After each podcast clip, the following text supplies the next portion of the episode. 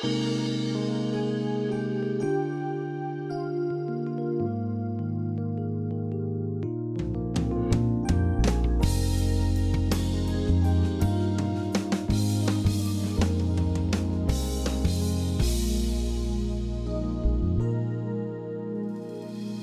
to Peace by Believing with John Redmond, Associate Pastor of First Baptist Church in Pasadena, Texas. Today, John's brother Joel is our guest. He is a businessman in our area, and he also heads up Peace by Believing's prison ministry. We are thankful that you have joined us today as Joel encourages us from God's Word to have God sized dreams. I love what it says in John 16 33. It says, In this world you will have tribulation, but be of good cheer, for I have overcome the world. So I was thinking on that verse this week. Seems like today's terms, it might say something like, outlast the temporary. Everything in this life is temporary. Our physical bodies are temporary. Life itself is temporary. And the more that we begin to think things are permanent, the more the pressure grows, and we start thinking things like, I can never get out of this situation that I find myself in. I'm always gonna be broke. I'm permanently gonna be unhappy. I'll always be addicted. The world is permanently going to be in turmoil. My business is permanently going to fail. My marriage is permanently going to be messed up. But that's all a lie from Satan. There's a phrase in psychiatry that is called affective forecasting. And what it means is when we are going through difficult and challenging times, our minds tell us that's the way it's going to be forever. John 8 44 says, The devil is the father of all lies. And stick with me half truth. You know, I feel like Satan comes at us more with half truths than he does with straight lies because we would be not as apt to buy into lies. But, but when the devil comes at us with half truths, it seems like he can get more of a, a foothold. But we have to outlast the temporary because all pain is temporary and all things in this life are temporary. And once we embrace that, it changes our perspective on everything. Psalm 16 11, the Bible says, In his presence there is fullness of joy. And I just feel this morning, I need a little something different down in my spirit. And, and, and maybe I'm not the only one. We, we do live in different times, and maybe we do today need a little different perspective on some things in order to get our spirits in line with his spirit. Some of us today need to get out of the rut that we find ourselves in of just doing the same thing over and over and over. And some of us need to get out of our comfort zones and take hold of what it says in 2 Corinthians 5 17, when it says to let those old things pass away and then let all things become new because until we let those old things pass away, and I, will be honest, I, I feel like some of us have some old things that have been hanging around for decades maybe more than decades, maybe generations. But we need to let those old things pass away so then all things can begin to be new. And we can end those generational pass downs of, of destructive strongholds. See, we're not here this morning by coincidence. We're not here this morning by chance. We're not here this morning by, by circumstance. We're here this morning by, by divine appointment. We've been put in a specific place at a specific time for a specific purpose. And we need to understand the Christian life is a fun life that is full of adventure with God. You know, success means a lot of different things to a lot of different people. But success really is what that verse just said it is fullness of joy and pleasures forevermore. Being successful, being happy, being fulfilled is not selfish. Joshua 1 8 says, This book of the law shall not depart from your mouth, but you shall meditate on it day and night, so that you may be careful to do according all that is written in it. For then your way will be prosperous, and you will have good success. The Bible wants us to be successful and fulfilled. It didn't say you'll have okay success or moderate success or medium success or bad success. It says we will have good success, but we have to quit worrying about failing and coming up short. Napoleon Hill wrote in one of his books Success requires no apologies, failure permits no alibis. And we need to stop making excuses for not following God's plan for our lives, for not living that life full of adventure, and saying, one day, when the timing is better, when the kids are older, if I were only younger, if I had more money, then we get more money and we say, if I had less responsibilities. It never ends. Ecclesiastes 11:4 says if you wait for the perfect time, you'll never get anything done. But what if it is that whatever you may be going through today, no matter how difficult it is, is set up so that on the other side of it, you get introduced to the person God made you ultimately to be. Philippians 1 6 says, He who began a good work will complete it on the day of Christ. But the only way we can get closer to that complete person that God made us to be is to go through some things that are not comfortable, that are painful, that are difficult, that seems like they'll never end. Then we begin to doubt ourselves, to almost give up. But remember this this morning God is way more focused on your character than he is on your comfort. Where you are today, that version of you has been put together, developed by the creator of the universe, God Himself, through difficult times. Now, I think some of you may think you got off easy today because you're not going through anything rough right now. But if you think that, I will encourage you take some good notes, keep them real close by, because you will need them soon. So you're not excused from listening for the, for the rest of the hour. You know, I sure hope that we aren't the same people today that we were in March of 2020, right before COVID changed the world as we know it. Difficulties between then and now, sure. Challenges between then and now, sure. But Job 23:10 says, When he has tested me, I will come out as pure as gold. Some here today are going through a test. Will you quit? Will you make excuses? Or will you get the word inside of you and come out as pure as gold? Remember this a belief is a cheap excuse for an experience. And if we could be honest today, I think some of us believe some things that maybe our grandparents told us, or our parents told us, or our aunts and uncles told us, or whoever told us. I think some of us think we believe some things about Jesus, but I don't know that all of us have experienced Jesus. Because when we're able to share Jesus with people, I don't need to tell you what I believe. I don't need to tell you what my mom or dad told me or my grandparents told you. What I need to be able to do is to share what I know as an experience of walking with Him. And that's pretty exciting. But, but, but we don't need to rely on a belief that somebody else told us. We need to know that we have experienced and we daily experience walking with Jesus. Some of us need to stop being an innocent bystander in our own life and get off the sidelines and step into that excitement of walking with God daily. See, whatever it is we're going through should be forming us more into the likeness of Christ. But we have to meditate on God's word for that to happen. Because it's so easy to buy into the lies of the devil that this trial, this thing you're going through, or maybe it's something you feel like God has put in your path to accomplish, that without it, it would just be all about you, the same as you are now, all through life. See, without the challenge, there's no change.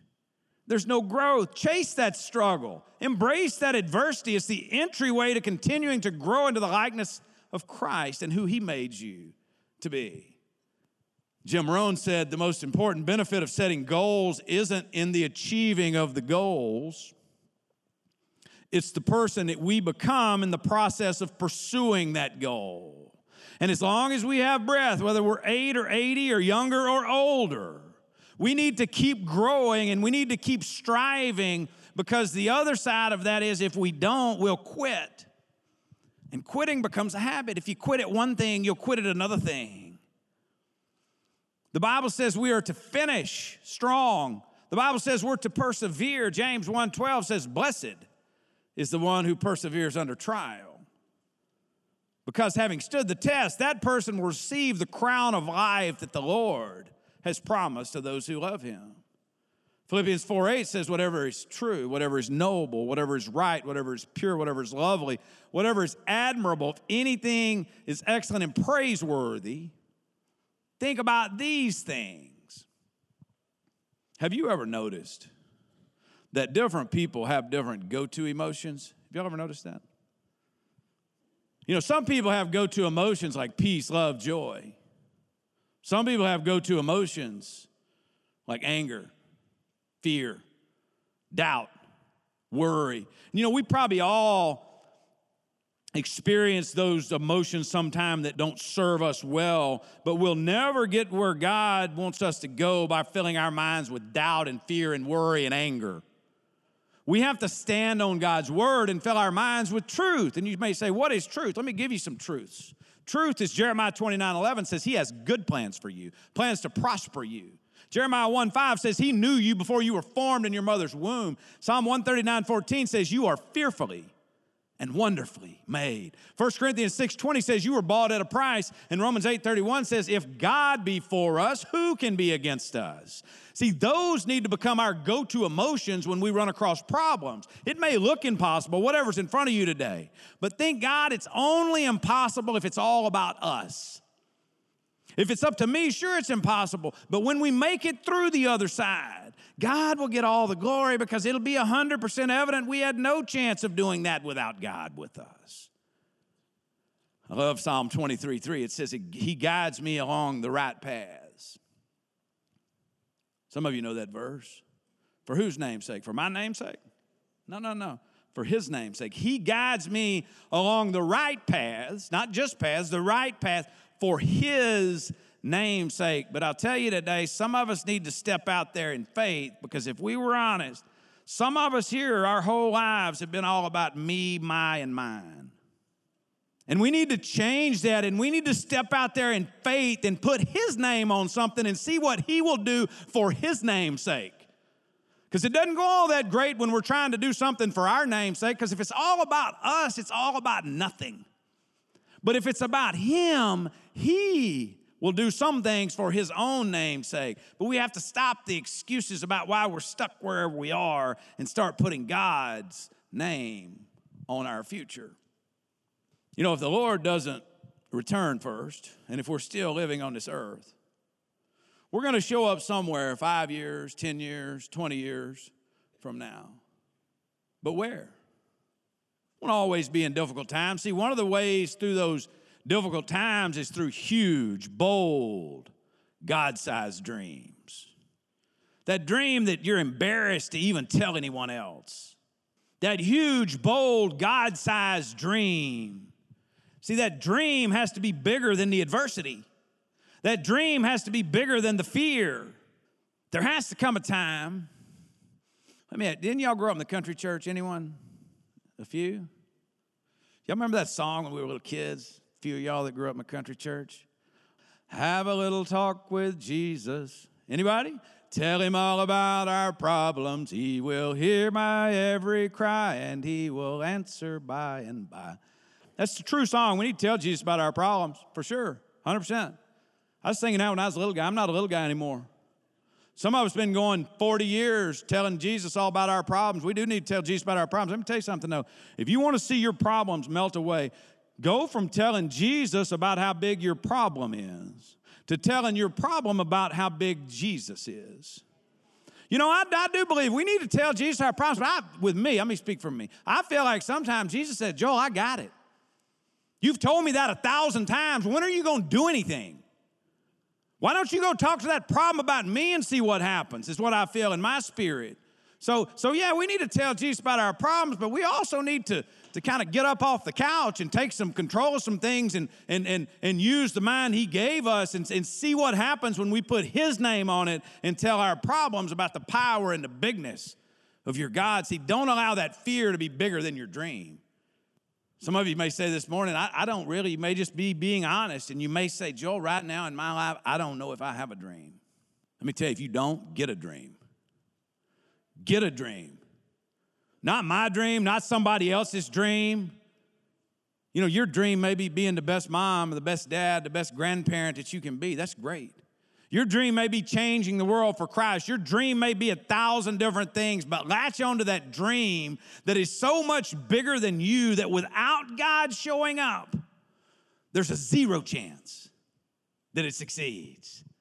Our family, Jody and I, are in the middle of two God sized dreams right now, dreams that we've prayed about, one for decades and envisioned for years. Uncertain, you bet.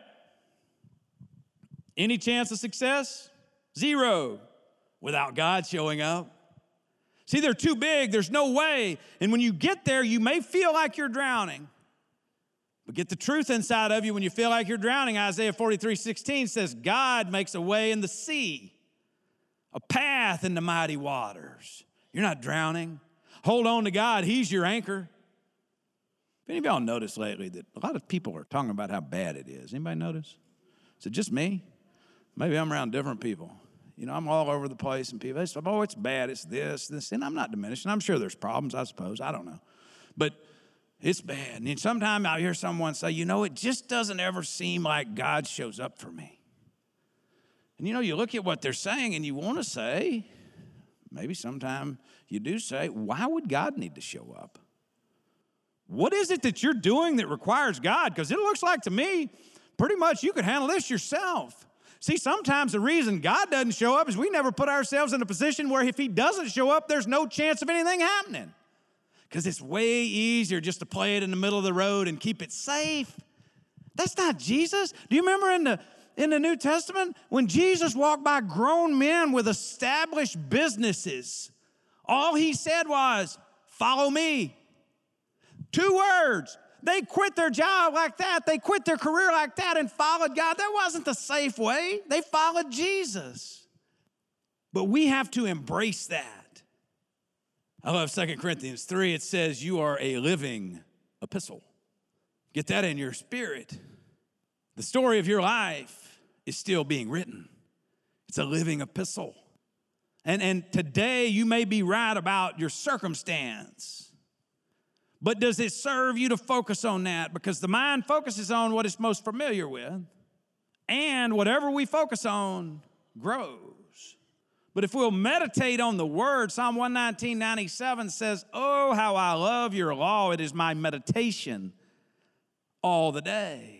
But we have to get our mind off of our past and problems and on God's plan for you. Let me tell you this morning if Jesus Christ lives inside of you, you are a child of the Most High King. I'm not diminishing your problem, I'm just pointing out the size of your Father. He's the Most High King. But half of us mope around like whatever, slump down, shoulder. Who's, who's that going to attract to God? I'll tell you this morning, in all sincerity, I didn't come to give a pep talk. This stuff is real. I don't have a book to sell. I'm not applying to be your life coach. This stuff works. When you get a problem, get in this word. So I, let's be honest, some of us have never tried it. Some of us have never tried it. Let me ask you, how has it worked out so far? If you've never tried it yet, how is what you've tried worked out? Let me tell you, you, you, you try this, it'll never fail you. I would rather have Jesus and His Word with me through any storm and any adversity I go through than to have the best day without Him. Then we'll get to that life of adventure full of challenges. Pain sometime? Sure, but in a good way. You know what you can do? You can get better at hurting. You won't mind the pain. Lean into the pain and take the hurt as confirmation that you're on the right road. Don't wish it were easier, wish you were stronger. Don't wish for less challenges, pray for more wisdom. So you can experience all that God has for you and not stay in that neat little bubble where everything's safe and predictable. just trying to not rock the boat. What kind of fun is that? A couple years ago, we were planning a vacation. We've gone on a few extreme vacations. Uh, but we were planning a vacation, and one somebody would say, Well, let's do this. I said, That's no fun.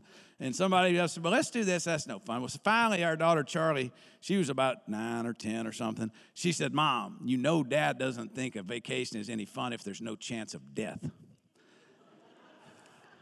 See, that's adventure. That's adventure. Get out there. You know, maybe don't you want to be that adventurous? I don't know. But see, that is adventuresome. I think the Christian life, the Christian life is fun. The Christian life is exhilarating. Problems, heck yeah. All kinds of problems. But but people should be excited about Jesus by being around us. Seem like too many Christians just want to condemn people to hell tell them everything's wrong. Why don't you tell them about Jesus? He'll fix all of that junk. It's not my job to go around and condemn for this and this and this and this and this. We need to be out showing the love of Jesus to others.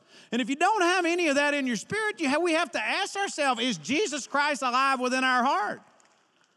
Yeah, we all have our bad days, but I wake up every morning moping around. Is Jesus in my heart? God gives us those dreams as a preview of what is possible in our lives. And the more you understand and lean into those dreams, you'll understand they aren't something you came up with. They came straight from Jesus. You know, I think we've all had times in our lives where we felt just a little glimpse of something that we could do. That, that God had, had put in our heart. Just we just had a little small picture of what we could. I think most of us would agree with that. And you know, I think most of us would also say it seemed to kind of fade away. I felt it, I saw it, I felt like I saw it, in my mind for a moment and it felt away. The reason is we didn't lean into it. If you just got this big of a picture, lean into it and it'll get a little bigger. And just keep leaning into it, it'll keep getting a little bigger every step that you take. But we have to step out in faith boldly, not towards the fear, but towards the dream. And slowly but surely, we'll keep leaning into those things, and then those dreams will start to become your default not the obstacles and challenges. Those around you probably won't understand it, and that's okay. Just keep leaning into what you know God has for you. If you don't see it completely, just keep leaning. Keep leaning. The more you lean into those dreams and just take small steps, they don't have to be big steps, just take small steps in faith. You will see it more and more. You will see both the possibilities, sometimes you'll see the challenges, but outlast the temporary. Proverbs 29 18 says, Where there is no vision, the people perish. You know, I've found that we struggle in general, I struggle in general with vision sometimes, with having a dream. And then, though, past getting that dream, sometimes we struggle with depth perception. See, I'll tell you something that's helped me to understand. We'll accomplish a lot less in a year than we think possible. But in five years, we'll accomplish multitudes more than we ever dreamed possible. And you say, why does that matter? Well, the reason it matters is if you think you can do it in a year and you get out there a little bit step, few steps down the road and it's two or three months and you don't see anything, you're apt to quit. Just keep walking. It's amazing when you look back. You say, oh my goodness, in five years I would have never guessed. But if you look back where you were a year in, normally it doesn't seem like that's very far. Depth perception. We can't think it'll all happen in the short run. Hear me this morning you are a lot closer to your dream than you think. You are a lot closer to getting past whatever it is you're going through than you think.